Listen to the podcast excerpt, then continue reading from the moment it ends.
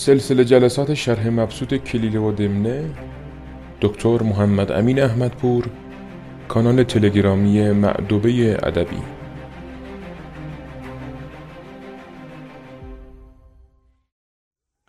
بسم الله الرحمن الرحیم. جلسه دیگری از شرح کلیله و دمنه رو آغاز می‌کنیم. رسیدیم در دیباچه مترجم به آیتی از قرآن قرآن عظیم. و اقتباس این معنی از قرآن عظیم است. اقتباس طبعا در بدیع صنعتی ادبی است. معنی اینکه شما آیتی از قرآن رو در شعر یا نصر اگر بیاوریم این بهش میگن اقتباس. قبسه و قبس به معنی پاره اخگر پاره از آتش است. بنابراین قدیم خب چون سخت بود خیلی وقتا طرف ظرف هم نداشت به خصوص در میان عرب. اینها بعد کف دست خاکستر میریختند و اگر می‌خواستند جایی آتش برفروزند طبعا پاره ای از آتش رو روی دستشون می‌گرفتند و حمل می‌کردند که نقش کبریت یا آتش زنه رو یا حراق رو بازی کنه. این صنعت از همین جاست البته. هرچند واژه قبس در قرآن آمده اونجایی که موسی هم در بیابان هول هست. بله در سوره تاها و قصص هست. انی آنست و نار لعلی آتیکم منها به قبس این قبس به معنی جذوه معنی اخگر پاری آتش در قرآن آمده. خب اما جناب نصرالله منشی در ادامه سخنان پیشین که اگر خاطر مبارک مانده باشه در مورد تناسب و همراهی دین و سیاست سخن می گفت اینجا برای تکمیل بحث خودش آیه از قرآن رو از سوره حشر می آورد لانتم اشد رهبتا فی صدورهم من الله. ذالک بانهم قوم لا یفقهون. خب البته اگر بخوایم با تجوید و اینا بخونیم طبعا صورت خواندن هم عوض خواهد شد. بنده عجمی خواندم. اگر عربی بخونیم لأنتم أشد رهبة في صدورهم من الله. ذلك بأنهم قوم لا يفقهون. خب معنا چی میشه؟ سوره حشر به معنی جمع شدن هست. مجازا مفسرین این رو به معنی قیامت هم گرفتن که مردم جمع میشه. به درستی که در شما یعنی شما در دل آنها ترسی افکندید که اون ترس از در سینه هاشان از ترسی که از خدا دارند خیلی بیشتر است. لانتم اشد رهبتن. رهبتن تمیزه. می‌دونید توی زبان عربی بعد از اسم تفضیل کلمه که بیاد تمیز خواهد بود. تمیز بد نیست اشاره کنیم در زبان فارسی هم داریم دیگه. اون چیزی است که برای تتمیم و تکمیل بحث میاد. مثلا من بگم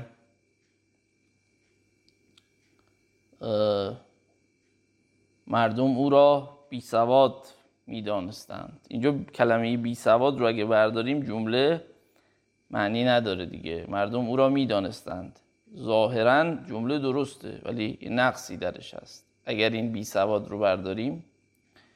بنابراین اینجا میشه تمیز. توی عربی بعد از حالا تمیز انواعی داره معمولا اسمی منصوب و جامد. و اگر بعد از اسم تفصیل بیاد مثل مثلا اکثر و اشد و اینا اون میشه تمیز. خب میگه در شما به اصطلاح اینجا انتم مبتداست اشد دو خبرشه رهبتا تمیز فی صدورهم جار و مجرور متعلق به رهبه. رهبه معنی ترس هست. رهبه به معنی ترس دیگه. میگه ترسی که اینها از شما دارن از ترسی که از خدا دارن بیشتره. منظور یهود دیگه. این آیات در سوره هشت در باب یهود نازل شده. یعنی اینا اسمن دین دارند از خدا که نمیترسند ولی از تیغ و شمشیر شما مسلمین در حراس هستند. به چه دلیل؟ ذالکه به انهم قوم لا یفقهون. به دلیل این است که قومی هستند که فقه فقه یعنی تفقه فکر دینی به اصطلاح ندارند. رسوخی در قلبشون نیست. صرفا یک تقلیدی است در دین. کسی که از خدا. اسمن به ترسد نه رسمن و ظاهرا دین هم داشته باشد. تفقه در دین نداره. حالا چه یهودی چه مسلمان چه مسیحی. خب زیرا که نادان جز به عاجل عذاب از معاصی باز نباشد. عاجل یعنی چیزی که با عجله بیاد. یعنی نادان جز با عذابی که نزدیک باشه و با سرعت بیاد از گناه از معصیت معاصی جمعشه دوری نخواهد کرد. و کمال عظمت و کبریای باری جل جلاله نشناسد. و بزرگی خدا رو نمی‌شناسه. حالا این توجیه است که نصرالله منشی می‌کنه برای اینکه استفاده از قهر و غلبه و زور رو توجیه کنه و بگی که این مثبت نزد آن کش خرد نه هم خواب است. شیر بیشه چو شیر گرمابه است. این کش یعنی کش که او را یعنی نزد کسی که او خرد همراهش نیست. هم خوابه یعنی هم بستر دیگه اصطلاحی است برای زن و مرد به کار میره. کسی که محرم شما باشه با او در یک بستر میخوابید خفت و خیز می‌کنید با او. حالا مجازن به معنی معیت و همراهی. کسی که خرد همراهش نباشه شیر بیشه شیر جنگل براش مانند شیر حمام هست. قدیم در گرمابه ها نقش حیوانات دیو شیاطین اینها رو میکشیدن. هم زیبا بشه. شد دلیل اصلیش این بود که مدت زمان توقف در حمام زیاد بود و حوصلهشون سر می‌رفت نگاه این سور می‌کردن. یکی از دلایل دیگه هم خصوص دو عالم اسلامی منع نقاشی توسط فقها بود. توی حمام ها این من خیلی کمتر بود. خیلی حمام ها از قدیم مکانهای خوشنامی نبودن. حتی غزالی در کتب خودش خیلی وقتا فتاوای علیه حضور در حمام و اینها صادر کرده در احادیث هم هست. خیلی وقتا حمام که می‌رفتند افراد عورت رو نمی پوشوندند بعضی من می‌کردن از رفتن به حمام می‌گفتن در منزل خودتون یا در رودخانه آب روان حمام کنید. بنابراین این فتاوا هم سبب شده بود که اونجا نقاشی ها رو بکشند بر شکل. خب آدم نادان شیر حمام رو شیر واقعی می‌بیند. ما همه شیران ولی شیر علم. خب گرمابه بعضی گمان کردن که این یعنی جایی که آب گرم داشته باشد ولی ظاهرا این آب همون آوه هست یعنی گنبد. یعنی گنبدی که گرم باشد. و آن کس که در سایه رایت علما آرام گیرد تا به آفتاب کشف نزدیک افتد به مجرد معرفت آن شکوه و مهابت در زمیر او پیدا آید که اوهام نهایت آن را در نتواند یافت و خواطر به کنه آن نتواند رسید. حالا ما دیگه خیلی مطب خشخاش نمی‌گذاریم. مثلا اگر اون شیر رو هم با مثلا یا مجهول باید بخوانیم شعر. حالا به همین صورت معمول می‌خونیم. میگه آن کسی که در سایه پرچم علما رایت به این معنی است. علم علما. آرام بگیره یعنی در علم اونها آرام بگیره پیرو علم اونها باشد. تا با آفتاب کشف نزدیک افتد. یه اگه آرام بگیره در زیر سایه علما که به آفتاب آشکار شدن حقیقت نزدیک بشه به مجرد معرفت آن شکوه و محابت در زمیر او پیدا آید. محابت یعنی بزرگی ترس بزرگی. ترسی که به خاطر بزرگی باشه در واقع. یه وقتی که بفهمد اون حقیقت رو بفهمد چیزی در زمیرش پدید میاد که اوهام نهایت آن رو در نتواند یافت. اوهام جمع وهم دیگه خیال. حالا بین وهم و خیال البته تفاوت هست. خیال قوه است در ذهن انسان وهم قوه است که اشکال رو به مدد خیال تمیز میده در واقع.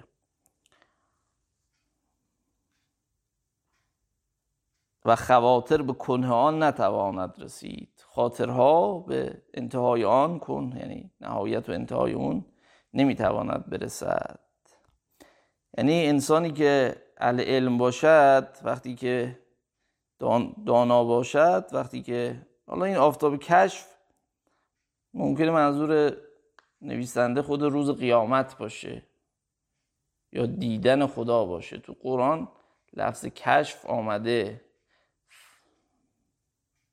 فکشفنا عنک غطاءک فبصرک الیوم حدید. یعنی روز قیامت لقد کنت فی غفلت من هذا فکشفنا عنک غطاءک فبصرک الیوم حدید در سوره قاف. تو چشمت بسته بود وقتی که کشف شد یعنی آشکار شد. دیدت بینا شد تیز شد. یعنی اون مهابت رو می‌بیند کسی که علم دارد.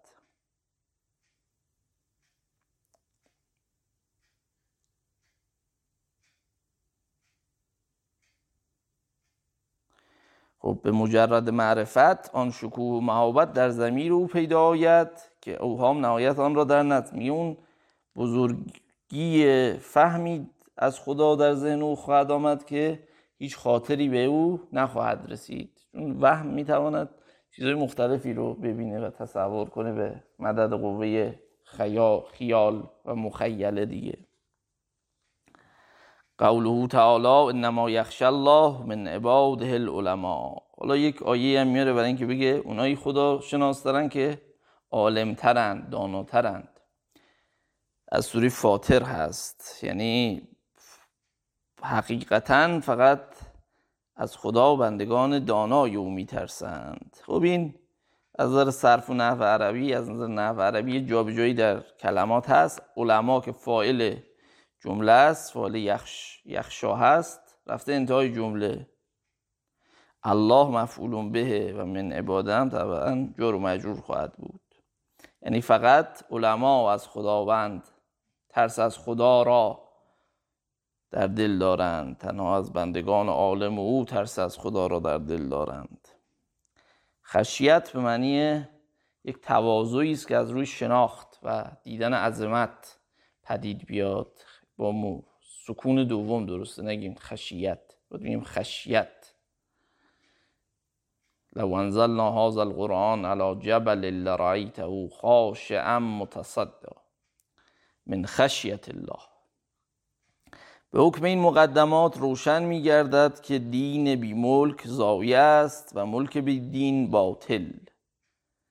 یعنی هم دین بدون سیاست و قدرت اجرایی ارزشی ندارد و هم قدرت اجرایی که دین نداشته باشد اشکال داره. حالا این استدلالی است که بر حکومت دینی داره می‌کنه دیگه. حالا این معرکه آس...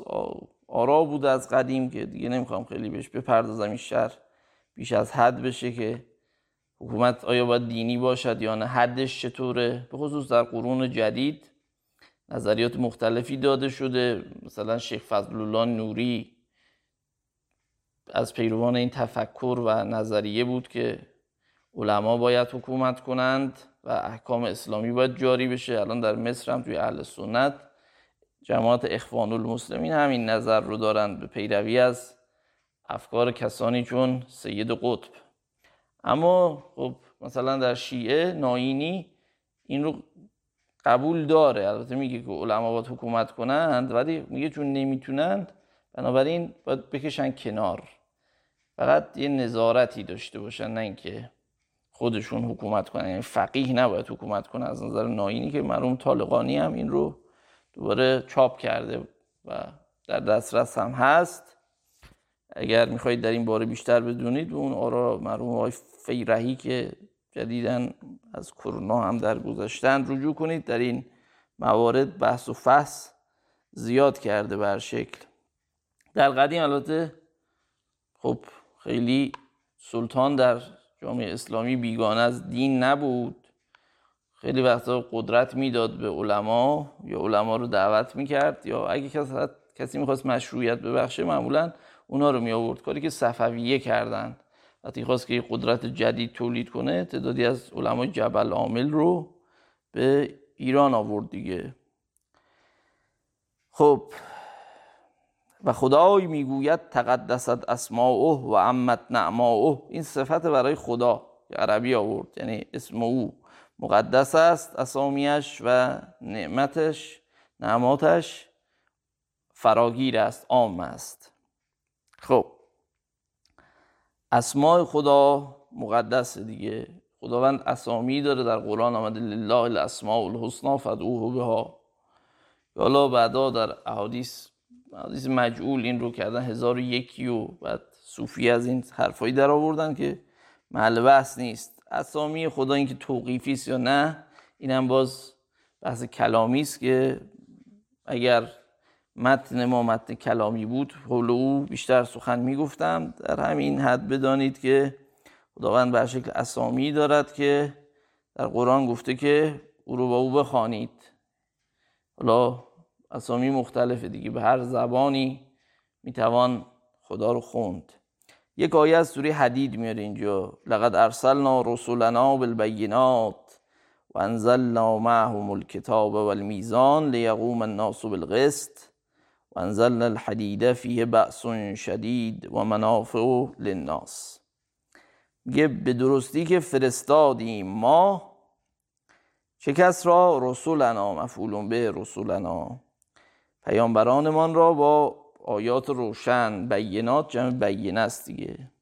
و نازل کردیم با آنها کتاب و میزان را تا لیقوم الناس بالقسط بین مردم با عدل با درستی عمل کنند و انزلنا الحدید نازل کردیم آهن را.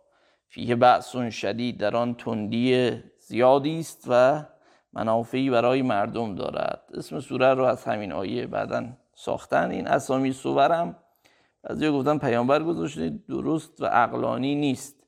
از روی آیات بعدا ساخته شده دیگه. مثلا یه سوره اسم گاو روش بوده. یادم بیزوقی گفته بقره مثلا مورچه. این اسامی خیلی مهم نیست. خب اینکه حدید اینجا چیه؟ بحثه. برخی معتقدن حدید یعنی شمشیر. نه یعنی اینکه خداوند احجار کریمه رو نازل کرد. البته امروز می‌دونیم که احجار خیلی از سنگا منشأ شهاب سنگی و آسمانی دارند. خیلی از فلزاتی که توی زمین هستند. این نکته است در اونها آهن مثلا یافت میشه سنگ. آهن هم هست دیگه. آهن سنگ. و خب ولی خب قدیمی این رو معمولا به شمشیر معنی می‌کردن. می‌گفتند شمشیر و کتاب یعنی دین و قدرت. دو تا بحث هست که همراه پیامبران هست. یعنی با هم اومده. کتاب و میزان هم باز جز بحث های خیلی مفصل هست. که کتاب چیه؟ کتاب مبین چیه؟ اینا نه لزوما به معنی قرآن. چون کتاب معنی امروزی یعنی بک در اون قدیم به کار نمی رفته دیگه. میزان هم یعنی ترازو نه اینکه چنان که مشبه خیال کردن خداوند ترازوی در دست داره یا مثلا چون که ایرانیان باستان فرض می‌کردن ایزد رشن و اینها. ترازوی در کار است و الان نماد دادگستری است که خدا اعمال رو میسنجه یا در مصر باستان قلب طرف رو روی ترازو میذاشتند و در گمانهای خود گمان می‌کردند که در روز داوری قلب افراد رو میسنجن اگه سنگین باشه. نه این اصلا به این معانی نیست. معانی دیگری دارد. فمن ثقلت موازینه فاولاک هم المفلحون. گفتند که میزان در این حدیثی از امام جعفر صادق داریم که گفت در واقع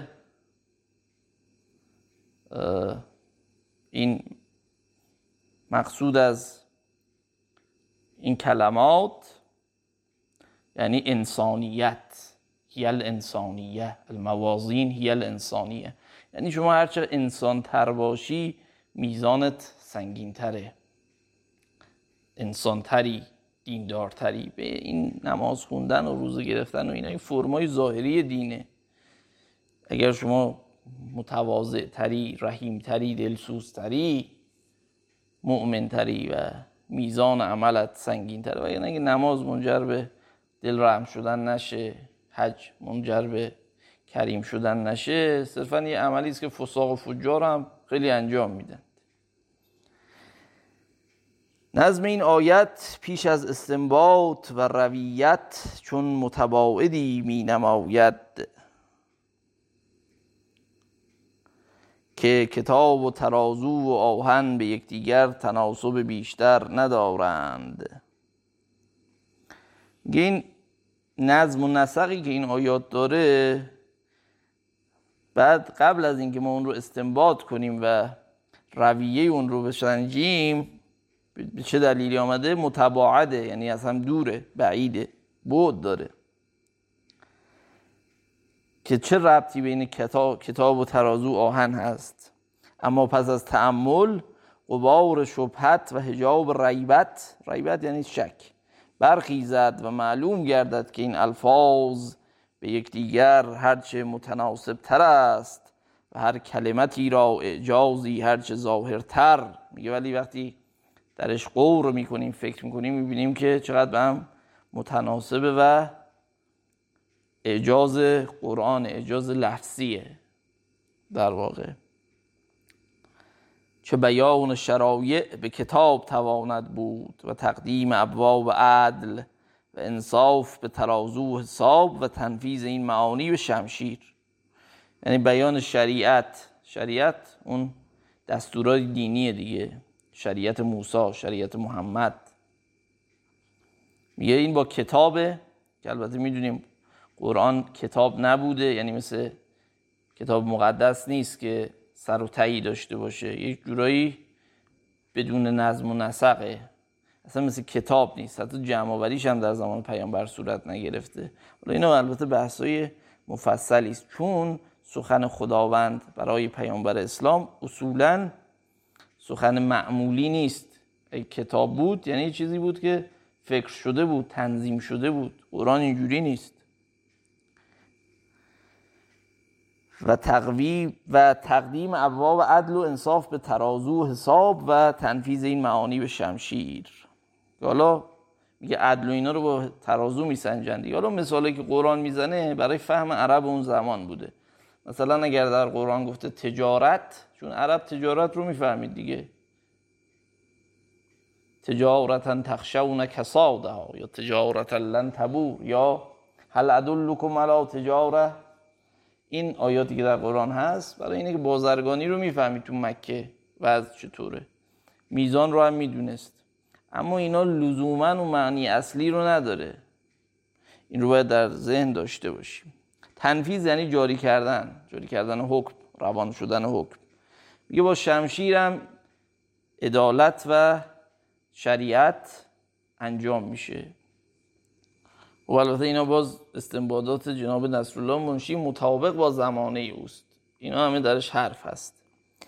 و چون مقرر گشت که مسائل دین بیشکوه پادشاه که مصالح دین بیشکوه پادشاهان اسلام نامرعی است مرعی یعنی رایت شدن. با حمزه اگه باشه معنی دیدن دیگه. یعنی بدون قدرت پادشاهان اسلام مصالح دین مسلحت های دین رایت نمیشه. و نشاندن آتش فتنه بی محابت شمشیر آبدار متعذر. متعذر یعنی سخت غیر ممکن دشوار خواهنده در واقع. شنیدید میگن المعمور و معذور. شمشیر آبدار شمشیری که خیلی سیقل خورده باشه و تیز باشد.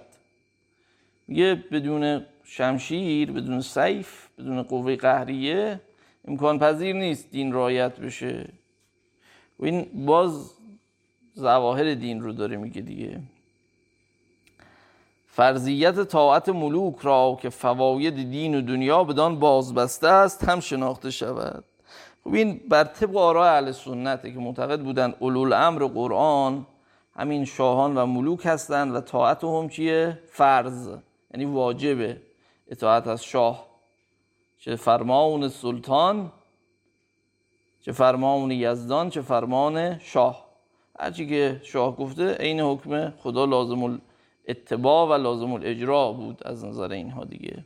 به این می‌بینیم که در شرق خیلی حرکت های دموکراتیک دیر صورت گرفت برخلاف غرب چون اینا می از مسائل دینی در این رابطه استفاده می‌کردن. معاویه می‌گفت اگر من با این همه ظلمی که می‌کنم شاه شما هستم حاکم شما هستم اینو خدا خواسته. اینا قبول می‌کردن دیگه. همین تفسیر به رأیی که از آیات می‌کردن بنی امیه رو نگه داشته بود. و روشن گردد که هر که دین او پاکتر و عقیدت او صافیتر در بزرگداشت جانب ملوک و تعظیم فرمانهای پادشاهان مبالغت زیادت واجب شمرد. میگه هر که دین او پاکتر و عقیدتش صافتر باشه اصلا بیشتر هوای شاهان رو داره. ببینید اینجا میاد بر اون اساس چیزی هم میگه که شاه خوشش بیاد دیگه. میگه از چی مومنتری اصلا شاه دوستری به اصطلاح. مبالغت زیادت واجب شمورد یعنی بیشتر مبالغه می‌کنه در شاه دوستی اجرای فرمان شاهان. حالا اون شاه پدر سوختر کاری هم کرده باشه از نظر این تفکر فرمانش درست. و هوا و طاعت و اخلاص و مناصحت ایشان را از ارکان دین پندارد. میگه اصلا دوست داشتن هوا یعنی آرزو داشتن دیگه. دوست داشتن اینها رو از در واقع دستورات دینی میشه مراد. مناسبت یعنی نصیحت کردن. را باز خوبه نصیحت کردن رو قبول داره. و ظاهر و باطن در خدمت ایشان برابر دارد و بی تردد باید دانست که اگر کسی امام اعظم را خلافی اندیشد و اندک و بسیار خیانتی روا دارد که خلل آن به اطراف ولایت و نواحی مملکت او بازگردد در دنیا مضموم باشد و با آخرت معخوز میگه کسی اگر علیه امام اعظم یعنی پیشوای بزرگ حالا دینی یا سیاسی خلافش بخواد فکری بکنه حتی یا در مخیله بیاره یا عملی انجام بده که مشکلی به حدود و سقور کشور وارد بشه. مملکت از کشور یه اصطلاح دیگری است که امروز رایج شده. میگه این در دنیا مضموم است یعنی مضموم است یعنی مورد زم هست. این از قرآن هم آمده دیگه. مضموما مدحورا. من کان یرید العاجلت عجلنا له فیها ما نشاء لمن نرید ثم عجلنا ثم جعلنا له جهنم یصلاها مضموما مدحورا. اینا نکات ظریفتری از اخذ و اقتباسی که از قرآن کرد. می در هم دنیا مورد مذمت هم در آخرت گرفتار خواهد بود. چه مذرت آن هم به احکام شریعت پیوندد و هم خواص و عوام امت در رنج و مشقت افتند. میگه این کاری که خلاف سلطان و فقیه کسی انجام بده این هم آسیبش به مردم خواهد رسید هم از نظر دینی خلاف کرده. مخالفت امر سلطان. اینقدر از فضایل ملک که تالی دین است تقریر افتاد. میگه یه مقداری از مهم بودن سیاست و کشورداری گفتیم.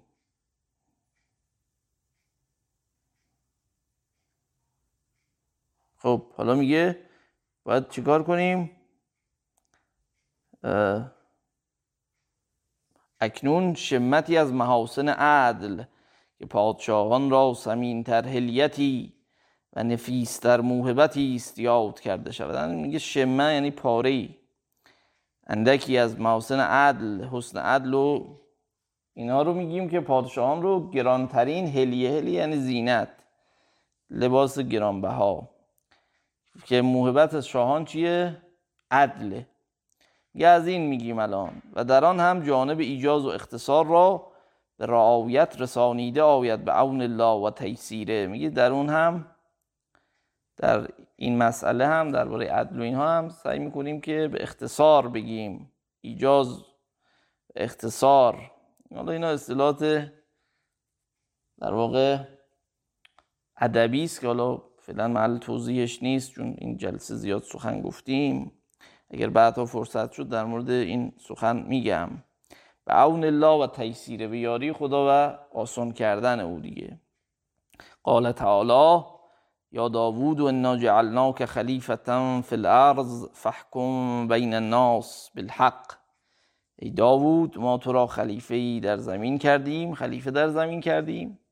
پس بین مردم به حق. حکم کن. این قایه است که قضات و اینا خیلی بهش التفات دارن در سوره ساده آیه. داوود معروف بود به شاه. در میان یهود البته شاه پیامبر نیست. در اسلام شاهی است که پیامبری هم دارد. ظاهرا اسمش به معنی مصاحب و همنشین هست. دیوید در واقع خب میگه ای داوود ما تو رو خلیفه در زمین کردیم جانشین. این خلیفه در زمین کردن در اول سوره بقره هم هست دیگه. اینا اون جایی که در مورد در واقع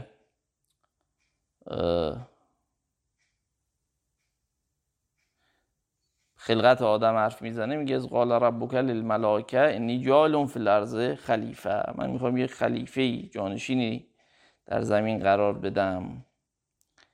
بنابراین انسان نمودی از خداست. در این بیان. حالا میگه بین مردم به حق حکم کن. حالا یه داوری هم در قرآن از داوود نقل شده که محل بحثش نیست. داوود را صلی الله علیه با منقبت نبوت بدین ارشاد و هدایت مقصود گردانی. داوود که درود خدا بر او با من منقبت یعنی جمع منقبه جمعش میشه مناقب یعنی در واقع اون صفات خوب و به نیکی کسی رو ستودن. میگه نبوت به او داد و این نکته هم بهش گفت. ارشاد کرد یعنی هدایت کرد. رشد به معنی هدایت در راه درسته. نه بهران که در سیرت انبیا جز نکوکاری صورت بندد اما تراوت خلافت تراوت خلافت به جمال انصاف و معدلت متعلق است.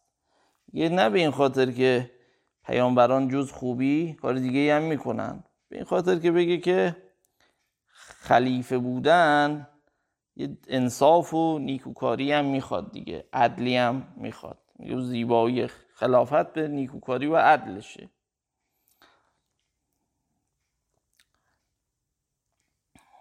حالا اینکه پیامبران خطا می‌کنن یا نمی‌کنند این هم باز محل بحثه.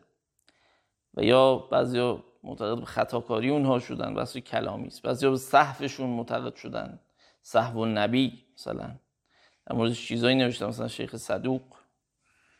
نوشته. و گفته مثلا در خواب اگه باشه عیب نداره در بیداری عیب داره مثلا نمازش قضا بشه عیب نداره. اینا بحثای بیفایده و بیهوده است. اصولا علم کلام علم بیهوده است. خیلی شاخ و برگ بهش دادن چون اصلا عرب زمان پیامبر این فرفا رو نمیفهمیده. بعدا مسلمان های مثل ایرانی و الاندلس و اینا اومدن و اندیشه های بعدی رو سعی کردن از دین در بیارن و خیلی جا راه انحراف رو هم رفتن طبیعت بیشتر زد و خوردهای مذهبی است علم کلام. و در قصص خوانده آمده است که یکی از منکران نبوت نبوت صاحب شریعت که پیامبر دیگه. این آیت بشنود. میگه از انکار کنندگان پیامبر این آیت آیه رو شنید که ان الله یأمر بالعدل والاحسان و ایتاء ذی القربى و ینها عن الفحشاء والمنکر والبغی یعظکم لعلکم تذکرون. این جلسه بیشتر بحث قرآنی بود تبرک و تیمونی بود البته. از سوره آل امران این آیه میگه خداوند دستور می‌داد به عدل احسان و بخشیدن به زلقربا به نزدیکان و نهی کردن از فحشا و منکر. فحشا یعنی گناه جنسی. منکر یعنی بدی مطلق بدی. بغ یعنی تجاوز دراز دستی به دیگران حقوق دیگران رو تضییع کردن. یعظکم وعظ می‌کنه شما رو. لعلکم تذکرون. باشد که تازه میگه با این همه وعظی هم میمونه شاید متذکر بشین. دلیلش اینه که اصولا نصیحت کردن اثر اخلاقیش خیلی ضعیفه. عمله که اثر اخلاقی داره. اینکه پیامبران هم میان تو ما یک فردی رو که اهل عمل هست ببینیم. این خلاصه دستورات قرآنه که مؤمن قرآن کسی است که عدل داره احسان داره به نزدیکان میبخشه به فقرا می‌دهد. حالا این زلقربا در انسانیت هم به اون نزدیکه دیگه. صرفا نه اینکه نزدیکان خود. کسی با انسان در انسانیت هم نزدیک است یعنی هر انسانی زلقربای ما محسوب میشه. باید به او بخشید به او کمک کرد. نهی می‌کنه از فحشا. و زشتی و تجاوز تجاوزکاری. متعیر گشت و گفت تمامی آنچه در دنیا برای آبادانی عالم به کار شود و اوساط مردمان را در سیاست ذات و خانه و طبع خیش بدان احتیاج افتد. مثلا نفاذ کار دهقان هم بی از آن ممکن نگردد.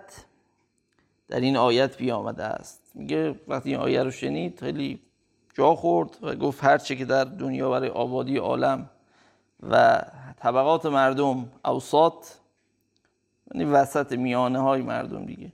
در سیاست یعنی سیاست معنی تنبیه در اصل ولی به معنی تمشیت کردن دیگه.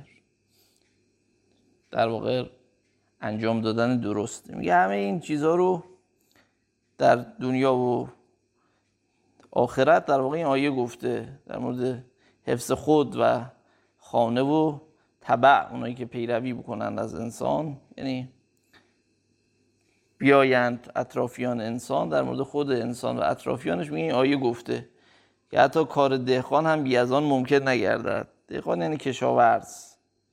حالا در اصطلاحات قدیم بنی زمیندارای ایرانی بود دیگه. فردوسی دهقانی بود از دهاقین توس و کدام اعجاز از این فراتر که اگر مخلوقی خواستی که این معانی را در عبارت آورد بسی کاغد؟ کاغد صورت قدیم کاغذ هست دیگه مستقرق گشتی یعنی نیاز کسی دیگری بود می‌خواست این معانی رو بیاره صدها صفحه باید می نوشت و حق سخن بر این جمله و حق سخن بر این جمله گزارده نشدیم میگه تازه صدها صفحه می نوشت اینجوری که این آیه قرآن گفت نمی‌توانست بیان کنه. در حال ایمان آورد و در دین منزلت شریف یافت. یه ایمان آورد و تو دینم به مراتب رسید. اینکه واقعا این اتفاق افتاده یا نه ما نمی‌دانیم. خیلی از این حکایات می‌سازن دیگه. اینایی که دین رو یک امر ظاهری می‌بینند خیلی وقت از این چیزا می‌سازن. ذهنشون فقط زواهره در حالی که هر کسی که تقوا اون معنی که قرآن میگه یعنی انسان بودن رو پیشه کنه در نزد خدا محترم است. حالا لزومی نداره مسلمان بشه حتما. و واضح فرمان که بر ملازمت سه خصلت پسندیده مقصور است و نه که بر مجانبت از سه فعل نکوهیده مشتمل پوشیده نماند و به تقریر و ایزاه آن حاجت نباشد. میگه سه تا نهی آورد سه تا امر آیه. یه دستور به عدل داد به احسان داد به کمک به هم داد. سه تا هم نهی کرد نهی از فحشای جنسی کرد. که حالا فحشای جنسی هم یعنی اون چیزی که در علن مطرح بشه دیگه تو قرآن. این نیست که شما برید بگردی مثلا ببینی که زنا کرده خفتش کنی نه چهار نفر باید بیان شهاد بزن شهادت بزن کسی هم عملا این کار رو نمی‌کنه. مگه بیاد تو خیابون؟ و اگر خداوند نهی کرده که اینجا سه تا نهیه یعنی فحشا و منکر و بقی به خاطر خود اون هست. مثل کسی که خودش رو از کوه بندازه پایین استخوناش خورد میشه. نه اینکه چون خدا گفته بده چون بده خدا طبعا دستور داده. این دوتا با هم خیلی متفاوتند. خب امروز کمی بیشتر هم خواندیم. انشاءالله اگر عمری بود ادامه مطلب رو در فرصتی دیگر و در جلسه دیگر خواهیم خواند. این همه گفتیم لیکن در بسیج بی عنایات خدا هیچیم هیچ. و سلام.